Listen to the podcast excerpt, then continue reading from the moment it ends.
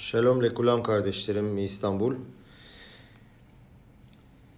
Bugün sizlere e, Arav Şaptay Slavtitski'nin geçen hafta vermiş olduğu per, Beşalah Peraşası'nın aktarmaya çalışacağım.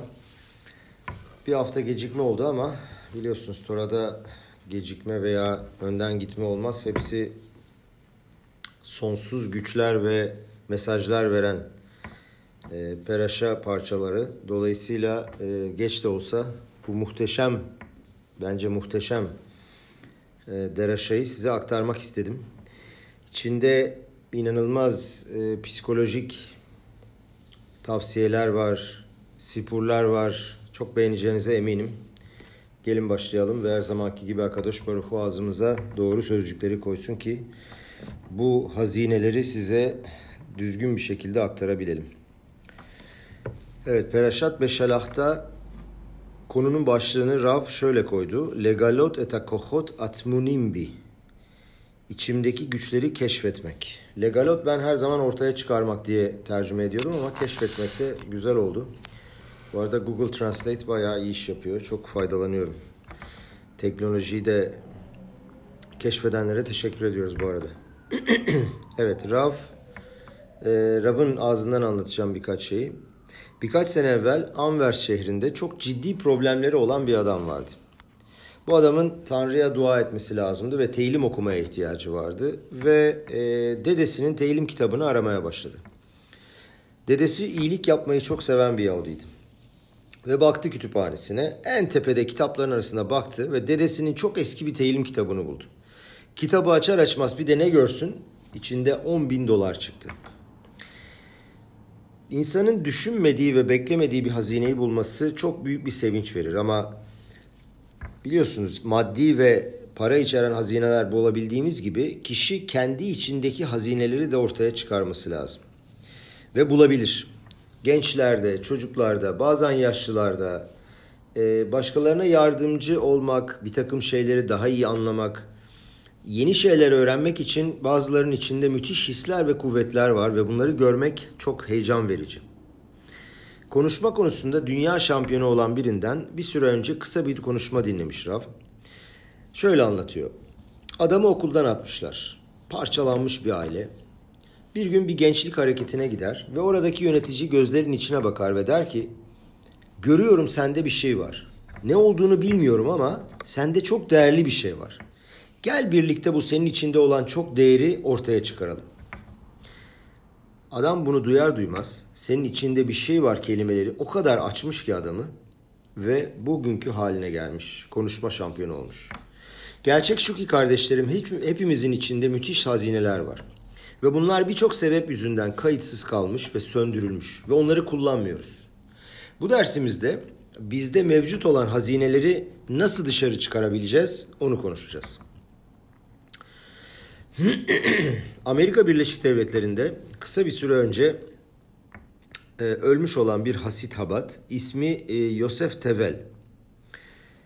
E, bir keresinde Rebbe'nin saatlerce konuşmuş olduğu bir itvadutta bulunmuştu. Ve Rav Rebbe şöyle dedi. Muhakkak dedi hapishanelere gitmek lazım. Oradaki Yahudileri yakınlaştırmak için. Çünkü hapis, e, Yahudiler hapishaneye düşmüşse bile mesela vergi ödememiş veya çeşitli suçlar yüzünden hapishanede olsalar dahi onlara bu hayatta ışık vermek lazım. Tora ve mitzvota yaklaştırmak lazım. Yosef Tevel bunu duyunca müthiş bir heyecanla demiş ki tamam ben bu görevi üstüme alacağım. Fakat bu işlem e, seyahatler, onlara kitap getirmek ve birçok faaliyet yapmakta büyük bir paraya mal olacaktı. Shmuel Butman adında New York'taki Habat Gençlik Hareketi'nin başındaki raba gider. Ve ona der ki ben bu görevi üstüme almaya hazırım. Fakat senin bana finansal açıdan destek olman lazım. Rav bunu büyük bir sevinçle kabul eder ve görevi verir. Yosef, Pesah bayramından önce New York ve etrafındaki tüm hapishane, hapishanelerin listesini alır, hepsini tek tek aramaya başlar. Ve onlara der ki bütün Yahudilere matza getirmek istiyorum Pesah'ta ve aynı zamanda Seder gecesi yemek de getireceğim der. Bir tanesi haricinde bütün hapishaneler bunu kabul eder. Bir tanesi der ki üzgünüz fakat bizim bir tane Rabbimiz var. Ona başvuracaksın hapishanenin Rabisi. O karar verecek. Yosef Tevel hiç düşünmeden telefonu kaldırır Rabbi'yi arar. Bu arada Rabbi e, bir reform hareketi rabisi olduğu ortaya çıkar ve e, tabii ki habatlarla çok fazla aynı harekette ve aynı e, frekansta olmayan bir avdır ve sorar sen habat mısın? Hiç demiş matsot getirmeye gerek yok. Çat diye telefonu kapatır yüzüne. Ne yapar bir hasit habat? Bir daha arar. Özür dilerim der. Sanki sanırım konuşmamız kesildi. Acaba konuşmaya devam edebilir miyiz demeye kalmadan karşısındaki telefonu bir daha yüzüne kapatır.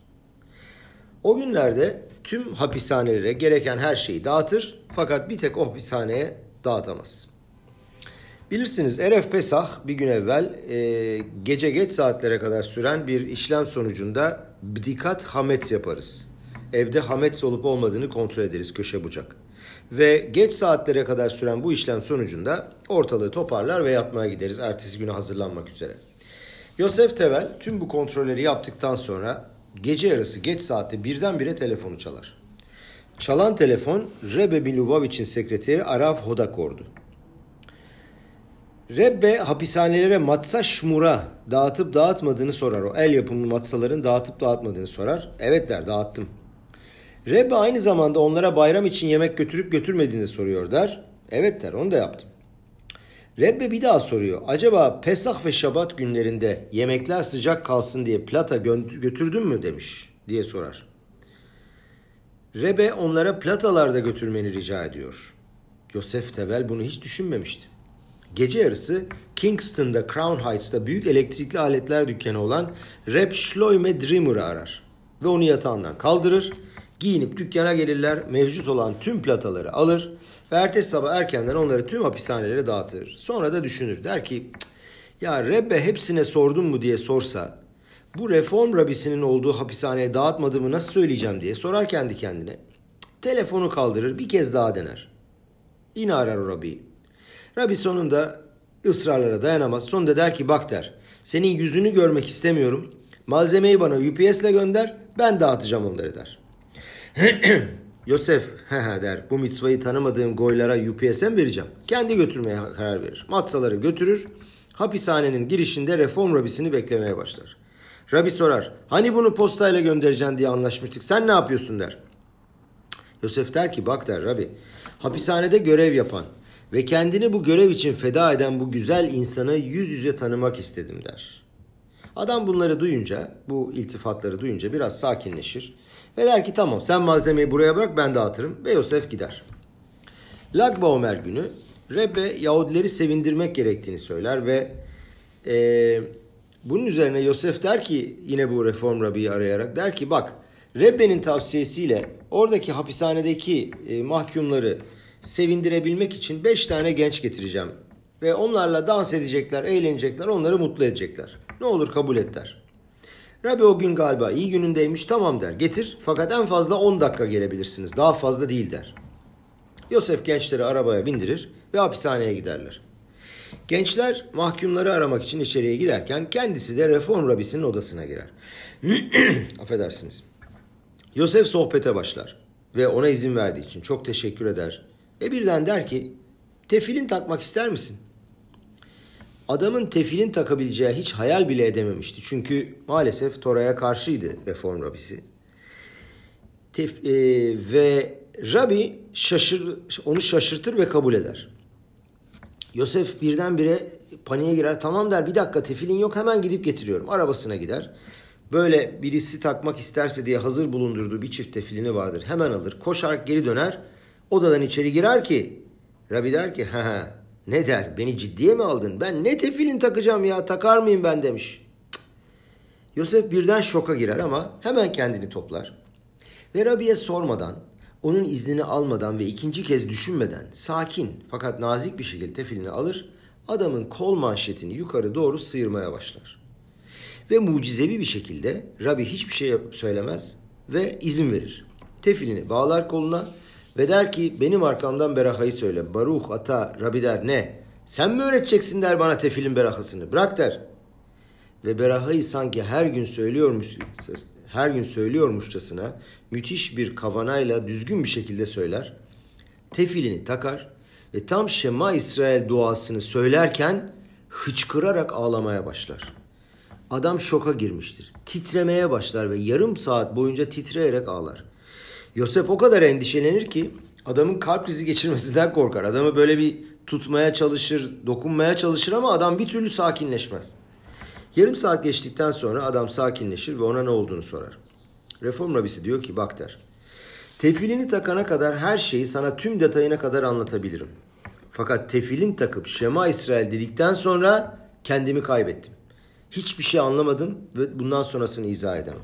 Peki ne oldu der Yosef? Anlatayım der. Biz Berlin'de yaşıyorduk. Gecenin birinde Naziler Yimah Şemam eve geldiler. Babamı, annemi ve amcamı aldılar ve at arabasının arkasına bağladılar. Yol boyunca arabanın arkasından sürüklediler. Düşünebiliyorsunuz yol üstünde aldıkları darbeleri. Her tarafları kan içinde kaldı, yara bere içinde kaldı. Bütün etraftaki naziler güldüler, eğlendiler ve daha sonra maalesef yapacaklarını yaptılar ve üç birden Kiduş Yaşam adına hayatlarını kaybetti. O kadar küçük bir çocuktum ki bunları gördüğüm anda o kadar kızdım ki Akadosh Baruhu'ya dedim ki bak Tanrım senden intikam alacağım ve haykırdım demiş ve söz verdim.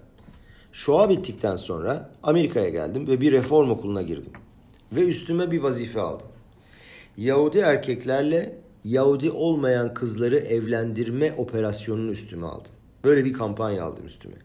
Ve düğünlerini ne zaman yaptıracağım, yaptırdım biliyor musun demiş. Tişa Beyav günü düğün yaptırmak için de müthiş bir çaba sarf ettim. Benim intikam operasyonum buydu. Anla onlara ne kadar karşı olduğunu. Matsaları vermek istemedim, karşı çıktım çünkü Akadosh Baruhu'ya o kadar kızgındım ki tefilin takana kadar bütün durum böyleydi.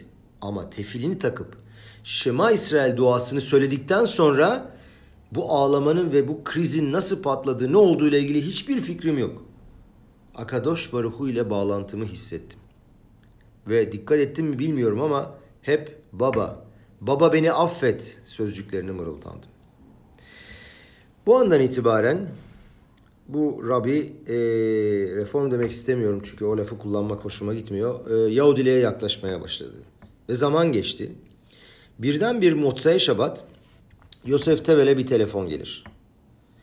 Babama Şabat günü kalp krizi geldi ve hayatını kaybetti derler. Ve tüm gömü işlerini senin organize etmesini istedi. Olması gerektiği gibi. Ve e, Yosef e, oğullarını tes- teselli etmek için gittiğinde oğulları dediler ki Babamız son zamanlarda o kadar değişti ki inanamazsın.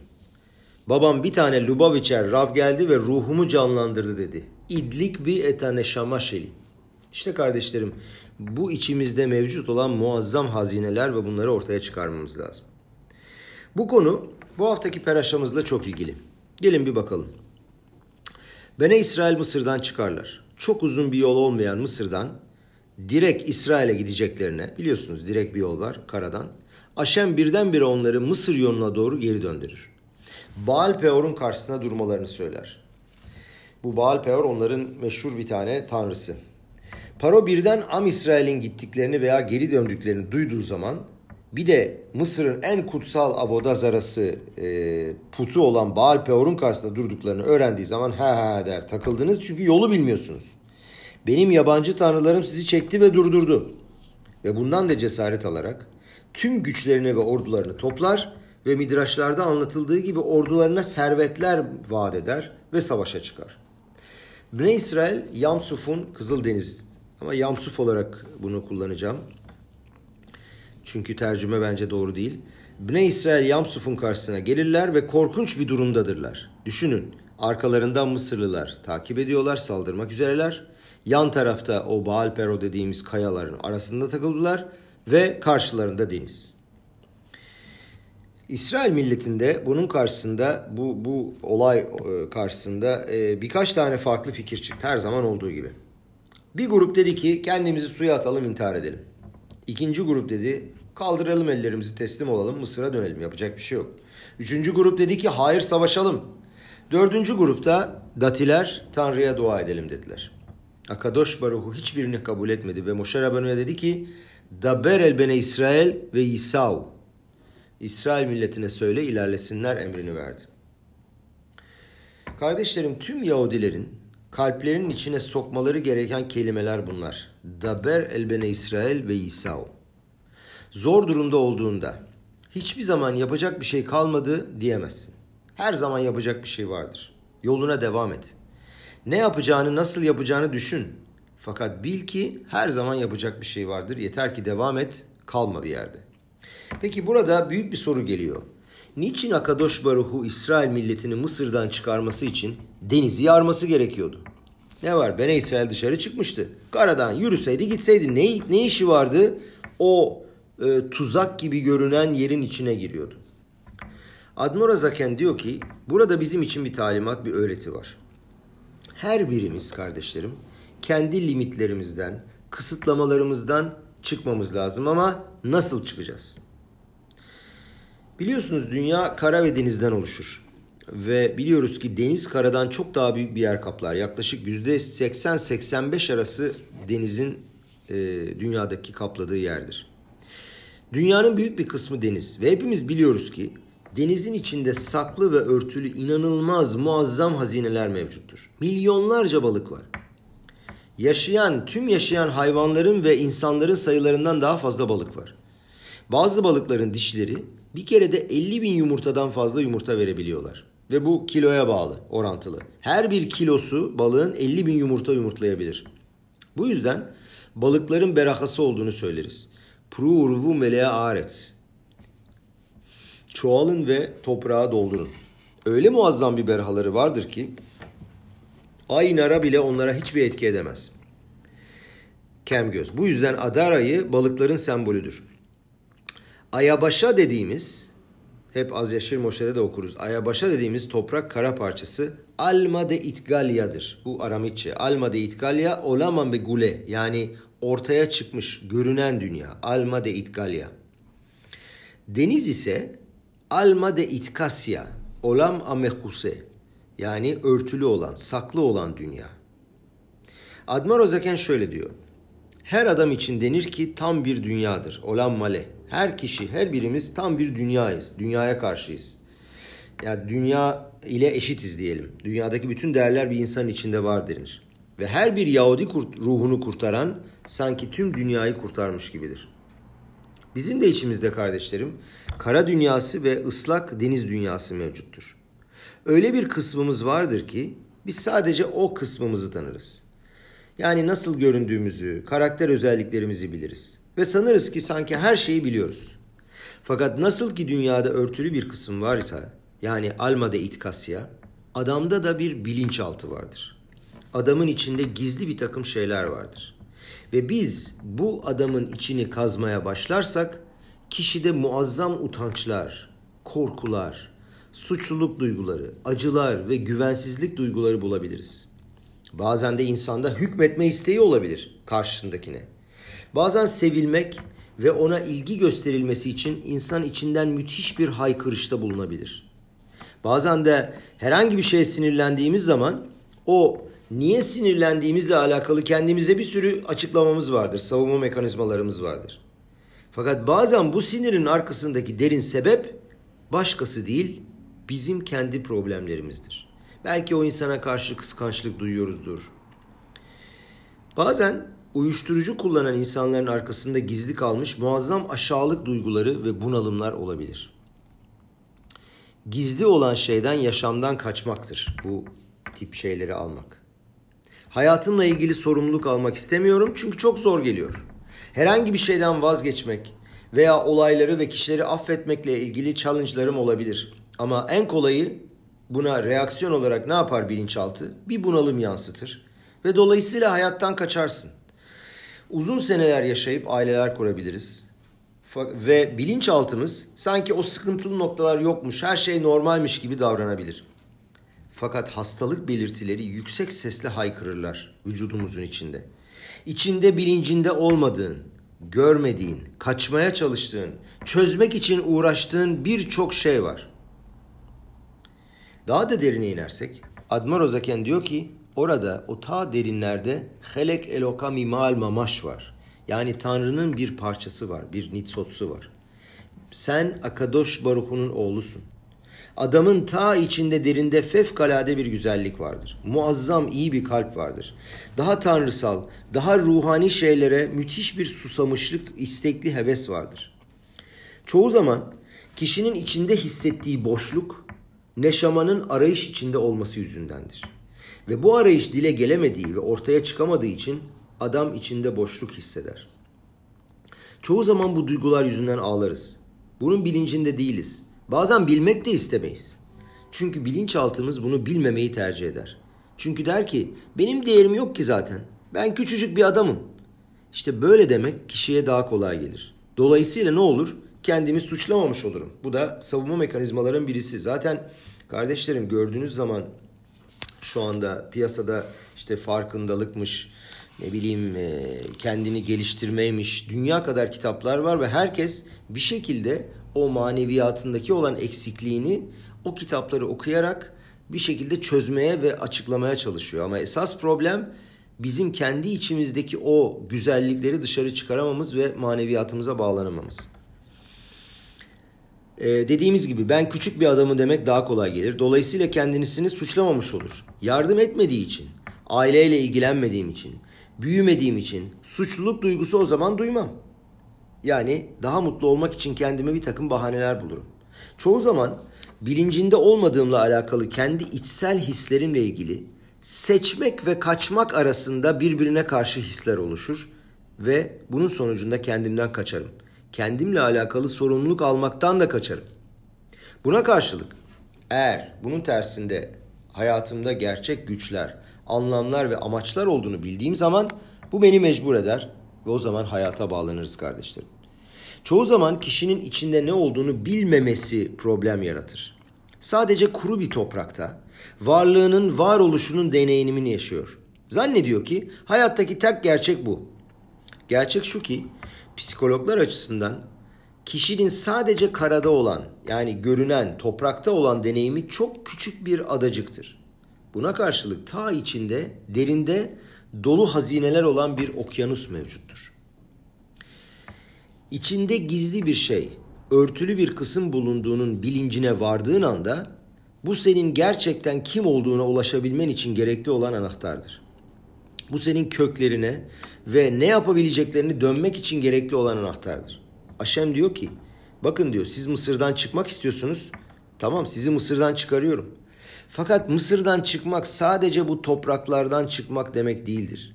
Her bir kişinin kendi içinde olan limitlerinden, sıkıntılarından ve daralmalarından dışarı çıkmasıdır.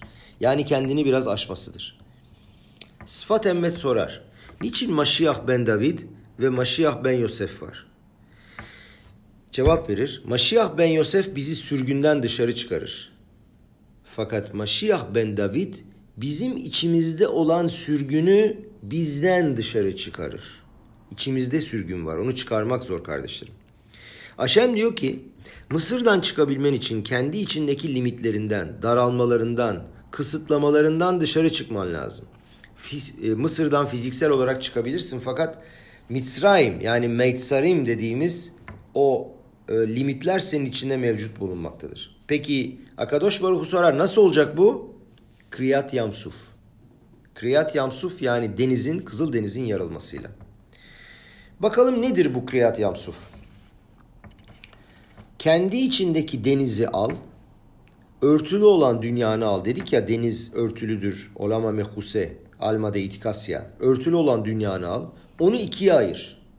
Böylece kuru toprak ortaya çıksın ve içindeki gizli dünya da birdenbire keşfedilsin.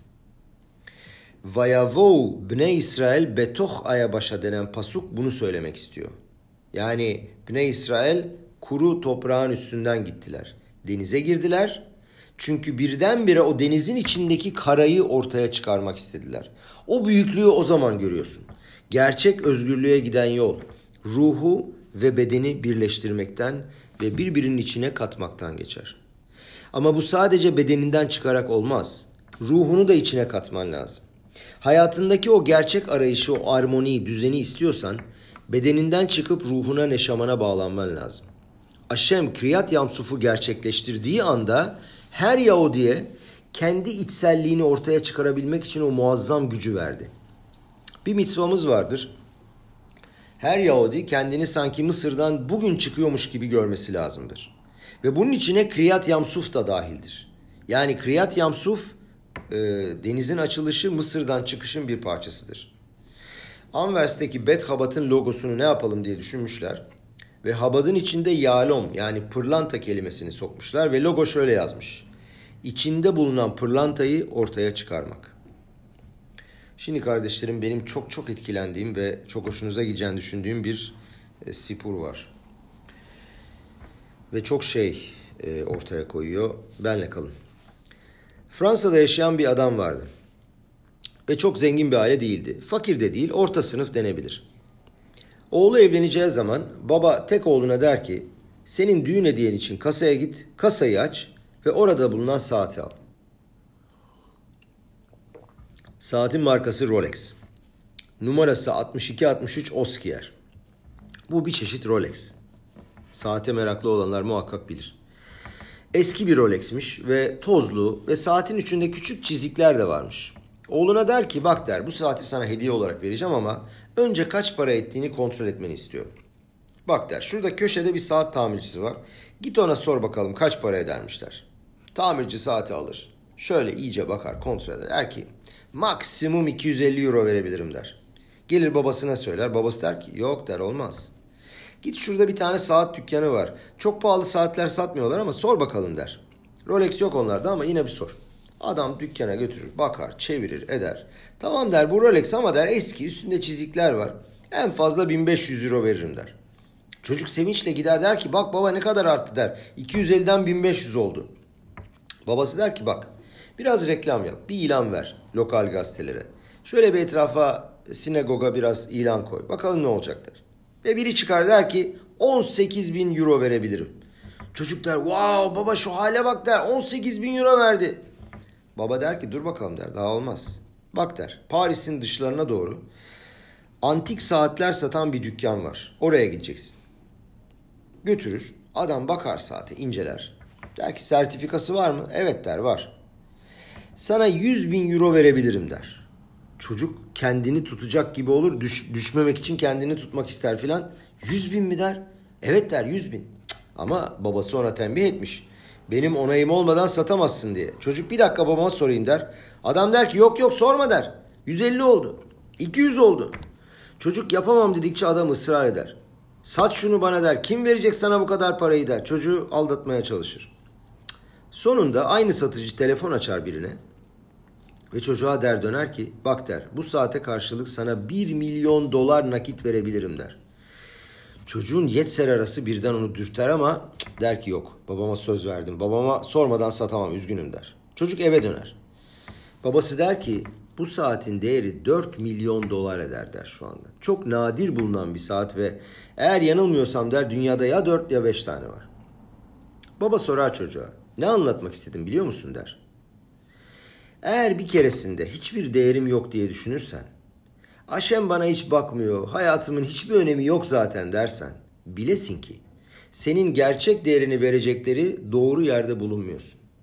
Eğer sana değer verecekleri yere gidersen, senin kim olduğunu ve değerini vermeyi bilen insanların yanına gidersen o zaman işte parlarsın ve değerin ortaya çıkar. Kardeşlerim hepimizin bilmesi gereken şey bu. Bazen kişi kendi değerini çok düşük görür. Ben bir işe yaramam zaten, kötü alışkanlıklarım var, kimse bana bakmıyor vesaire vesaire. Ama Kriyat Yamsuf gelip diyor ki kendi içinde olanın değerini bilmen ve ona değer vermen lazım. Aç denizi ve birdenbire orada göreceksin ne olduğunu. Gelin biraz daha derine inelim. Burada müthiş bir soru daha var. Tosfot, Masehet Erahim ve Rambam şöyle diyorlar. Diyorlar ki Bne İsrail denizin bir kenarından öte kenarına geçmedi. Hepimizin bildiği gibi. Yarım daire çizdiler. Yani denize girdiler ve bir yarım daire çizip çıkmış oldukları denizin kenarına geri döndüler.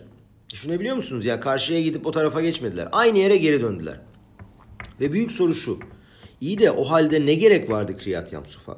Biz hep düşünmüştük ki Kriyat Yamsuf Eretz İsrail'e daha hızlı gelebilmek için yapıldı. Hemen karşıya geçelim. Mısır'dan kurtulalım gidelim. Halbuki Mısır'dan İsrail'e gelmek için Yamsuf'tan geçmeye gerek yok. Hatta Yamsuf'tan geçmeden İsrail'e gelmek çok daha kolay. Peki o zaman soruyorlar. Niye deniz yarıldı? Denize girildi ve yarım daire yapıp geri dönüldü ve 40 sene boyunca çölde niye dolaşıldı? Burada büyük bir soru daha var. Her şabat şu pasuğu söyleriz. Legozer yamsuf ligzarim ki leolam hasto.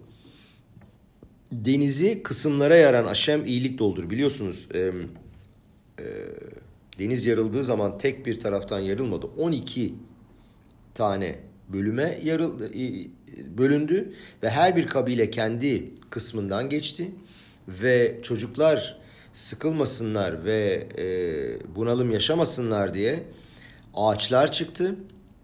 O topraklardan ve canınız ne istiyorsa mango, elma, mandalina ağaçlardan alabildiniz. Su içmek istiyorsanız bir yere basıyordunuz su iniyordu.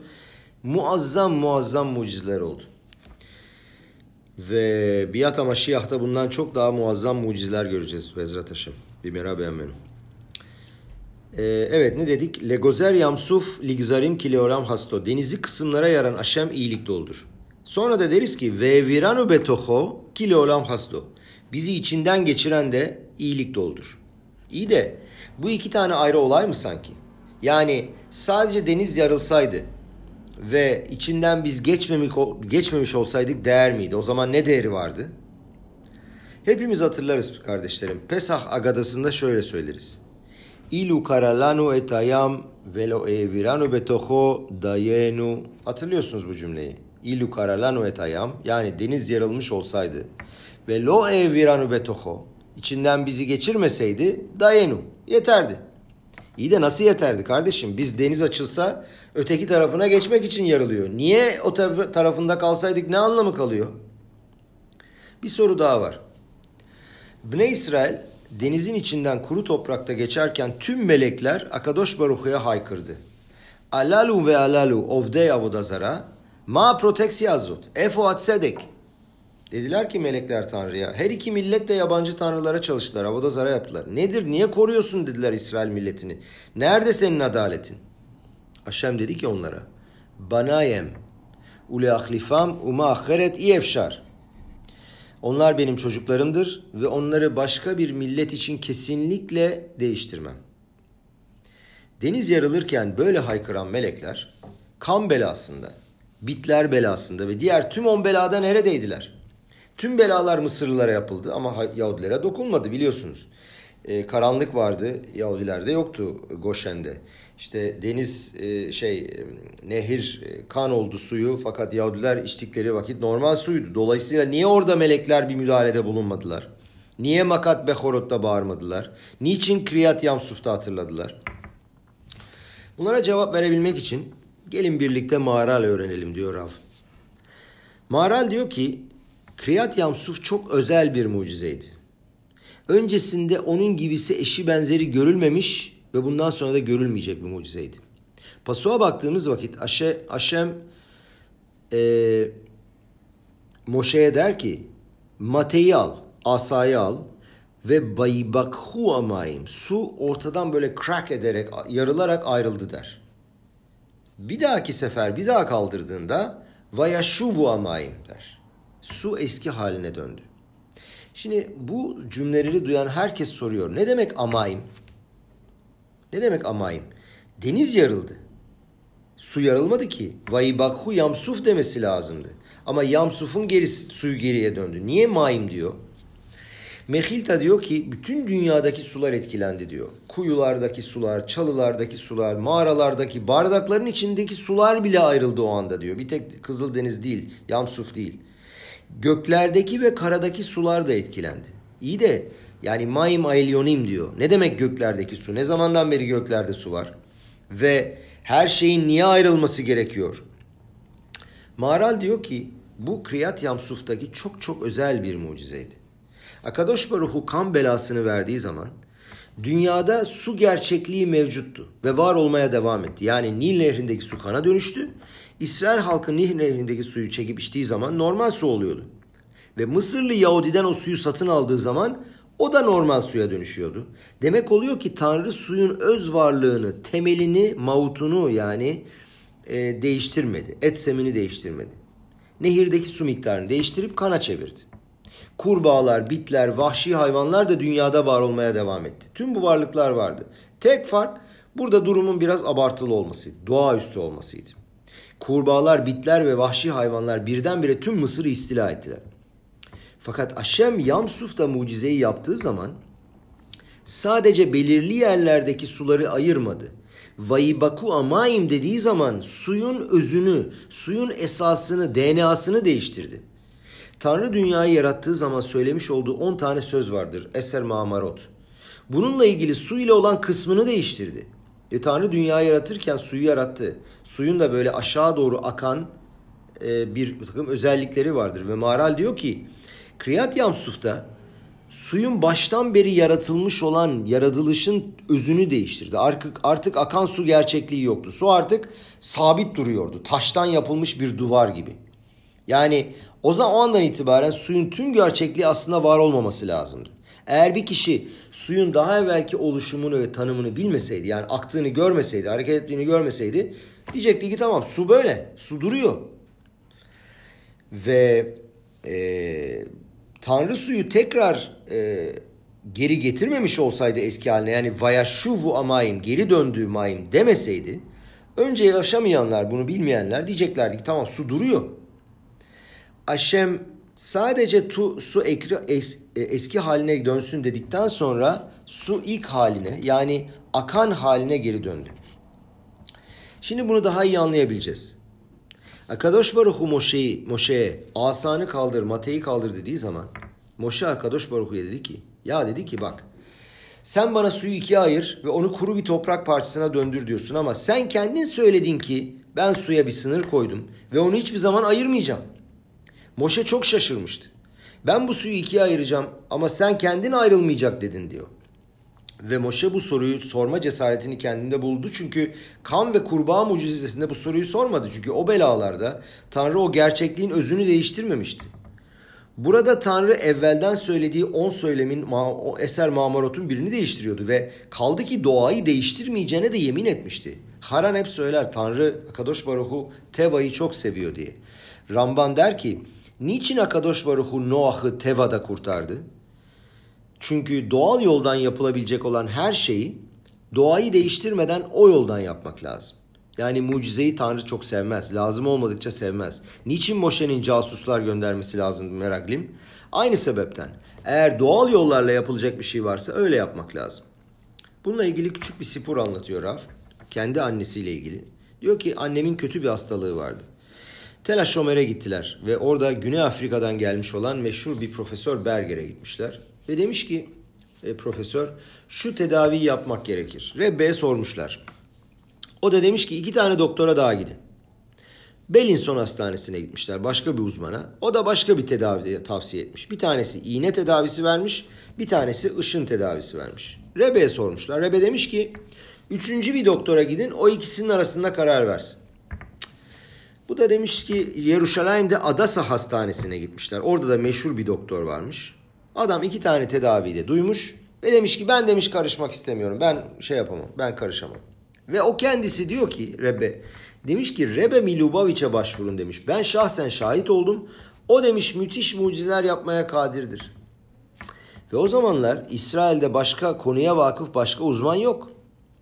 Babası e, Rebbe'nin sekreteri olan Doktor Rodakov'u aradı ve Rebbe dedi ki dedi ki söyle Rebbe'ye sorduk adam karışmak istemedi. Başka uzman doktor da yok. Ne yapalım demiş. Aynı anda Rebbe'nin doktora söylediğini duyarlar sekretere. Demiş ki kim onlara uzman doktorlara gitsinler demiş. Aile doktoruna gitsinler. Ve onlara sorsunlar demiş. Babası şaşırmış. Ne demek oluyor demiş. Ama demiş ne yapacağız? Tamam demiş. Yapacak bir şey yok demiş. E, gidelim. Affedersiniz.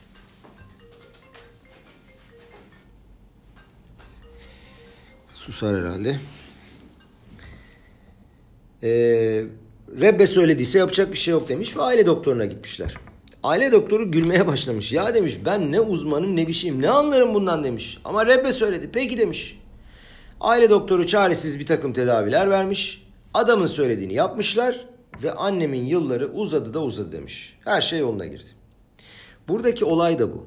Rebbe olayı doğal yollardan olsun istedi. Yani doğaüstü bir mucize, muazzam uzmanlar yoluyla değil. Ve onun berakası doğal yoluyla olsun dedi. Niçin burada bu değişiklik oldu? Gelin Midraş'a devam edelim. Tanrı Moşe Rabbeinu dedi ki, Tora'nın başından beri sen okumadın mı demiş. Aşem dedi ki, şeetneti imokah. Böyle yaptım. Suyu da e, bu şekilde bir koşul koydum. Suyu yaratan Tanrı onlara şöyle bir şeyi şart koymuş. İsrail halkı geçmek istediğinde suyun ayrılması gerekir. Demek oluyor ki Aşem suyu tamamen kırmadı. Yani özünü tamamen perişan etmedi. Baştan itibaren zaten böyle olması gerekiyordu ve bu koşulu koymuştu. Midraş diyor ki Lo im ayam bilvad yitna kadosh baruhu im kol maşenivra beşeşet yemey bereşit. Yani nedir diyor bu midraştaki derinlik? Biz biliyoruz ki Bereşit bara Elohim bişvil İsrail şenikreu reşit ve bişvil Tora şenikreu reşit. Tanrı başta Tanrı e, başta Tanrı dünyayı yarattı. Niçin? Reşit olarak adlandıran İsrail ve Tora için.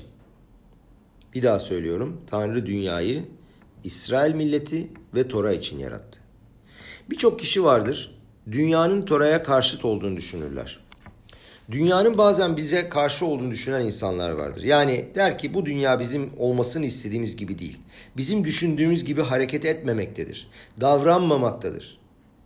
Ve Tanrı diyor ki dünyada yaratılan her şey İsrail ve Tora içindir. Sen belki bunu aşamada görmüyorsun ve anlamıyorsun fakat büyük resim budur. Tüm bu olan olayları, bu gerçekleşen hadiseleri ise sen kutsiyet adına kullanmak zorundasın. Bakın şimdi iki tane muhteşem şey söyleyeceğiz ve kıyaslayacağız. Göreceğiz Tora'nın ne kadar büyük olduğunu. Biliyoruz balığı yiyebilmemiz için Yahudut'ta iki tane işaret gerekir. Snapir ve kaskeset. Snapir yüzgeçtir. Kaskeset de pul. Scale diyoruz İngilizce'de. Tora diyor ki eğer bir balıkta pul varsa, kaskeset varsa kesinlikle yüzgeç olacaktır. Bu demek oluyor ki eğer balıktaki pulu görürsen gidip yüzgeci aramak zorunda değilsin. Çünkü dünyada bu acayip bir iddia. Dünyada pulu olan fakat yüzgeci olmayan hiçbir balık yoktur diyor Tora. Fakat yüzgeci olup da pulu olmayan balık vardır. Dünyada milyonlarca tür balık var kardeşlerim. Hepsi birbirinden farklı bir şekilde yaratılmış. Bir tane balık bile yok mu kardeşim? Yani pulu olup da yüzgeci olan bir tek balık yok mu? Eğer düşünün bu kadar bilim adamı, bu kadar insan, bu Tora e, bestseller, dünyada bundan daha fazla okunmuş bir kitap yok. Bir kişi çıkıp da bir balık bulsa, pulu olup yüzgeci olmayan Tora'nın haz ve şalom hiçbir değeri kalmaz. Nasıl olabilir? İşte burada çok önemli bir nokta geliyor. Bu söylediğimiz, bu geleceği gören, böyle bir şey olamayacağını anlayan bir vizyon değil. Dünyada var olan her şey Tora ile başlamıştır. Yazılana göre Tora yaratılıştan 2000 sene önce mevcuttu. Bişvila Tora şenikret reşit. Reşit adı verilen Tora için. Dolayısıyla Tora zaten vardı. Dolayısıyla dünya Tora için yaratıldı. Eğer Tora da bu şekilde yazıyorsa başka türlü bir yaratılış olamaz. Yani dünyadaki yaratılış Tora'yla zıt olamaz. Birbirine karşı gelemez. Çünkü dünya Tora'nın içinden çıkıp ona göre yaratılmıştır. Dolayısıyla eğer hayatımızda bir sıkıntı olduysa ve sanki bu dünya Tora'ya zıt gidiyor, karşı geliyor gibi görünüyorsa da bil ki bu engel ve gecikmeler sen tanrısallığı, yaratılışın amacını ve gerçeğini bu kötü durumda, bu sana göre sıkıntılı olan durumda dahi ortaya çıkarasın diye oluyordur. Kriyat Yamsuf ortaya koymuştur ki kardeşlerim. Yamsuf ta başından beri İsrail halkı için yaratılmıştır. Özel. Başka türlü şeyler aramana gerek yok çünkü bu yaratılışın amacı ve dünyanın ulaşacağı nokta bu. Bu yüzden Tanrı denizi yarattığında İsrail milleti dedi ki Ze keli ve anveu. Nedir bunun açıklaması? Diyor ki senin içinde olan ruhunun, neşamanın açığa çıktığı zaman yani açığa senin neşaman çıktığı zaman elo, e, neşaman Kriyat Yansuf esnasında Tanrı'yı gördü, Elokut'u gördü, tanrısallığı gördü, hissetti. Her zaman neşamamız, neşamamız tanrısallığı görebilir. İşte zekeli, keli dediği araç. İşte budur diyor, neşamadır diyor tanrısallığı görebilecek olan. Çünkü her kap, keli her türlü enerjiyi almaya müsait değil, kapasitesi yok. Fakat bizim neşamamız tanrısallığı e, yaşamak için müsait ve kapasitesi var. Midraş diyor ki, Kriyat Yamsuf esnasında yani Bne İsrail Kriyat Yamsuf'u Bayabaşa'da e, kuru toprakta geçtiği zaman küçücük bebek bile Annesinin göğsünden süt emen küçük bebek bile süt emmeyi bıraktı, kafasını çevirdi ve Akadosh Baruhu'yu gördü. Annelerinin rahminde olan ceninler bile Akadosh Baruhu'yu gördüler. Midrash'ın dediği gibi Rata şifha al sfatayam lora yeheskel ve hol şar nevim.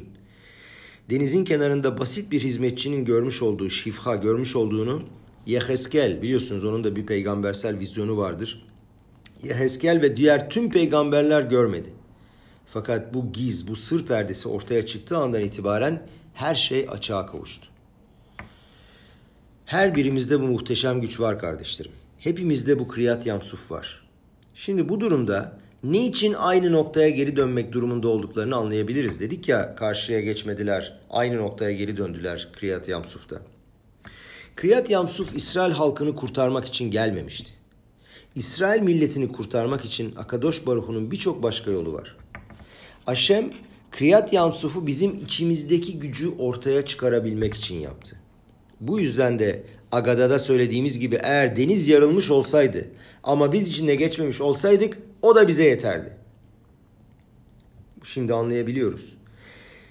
Melekler niçin ikisi de yabancı tanrıya tapıyorlar? Onlar da e, abodazara, bunlar da abodazalar yapıyorlar. Niye bu adalet dediği zaman bu iddialarını da anlıyoruz. Niye sadece denizin yarılması esnasında söylediklerini?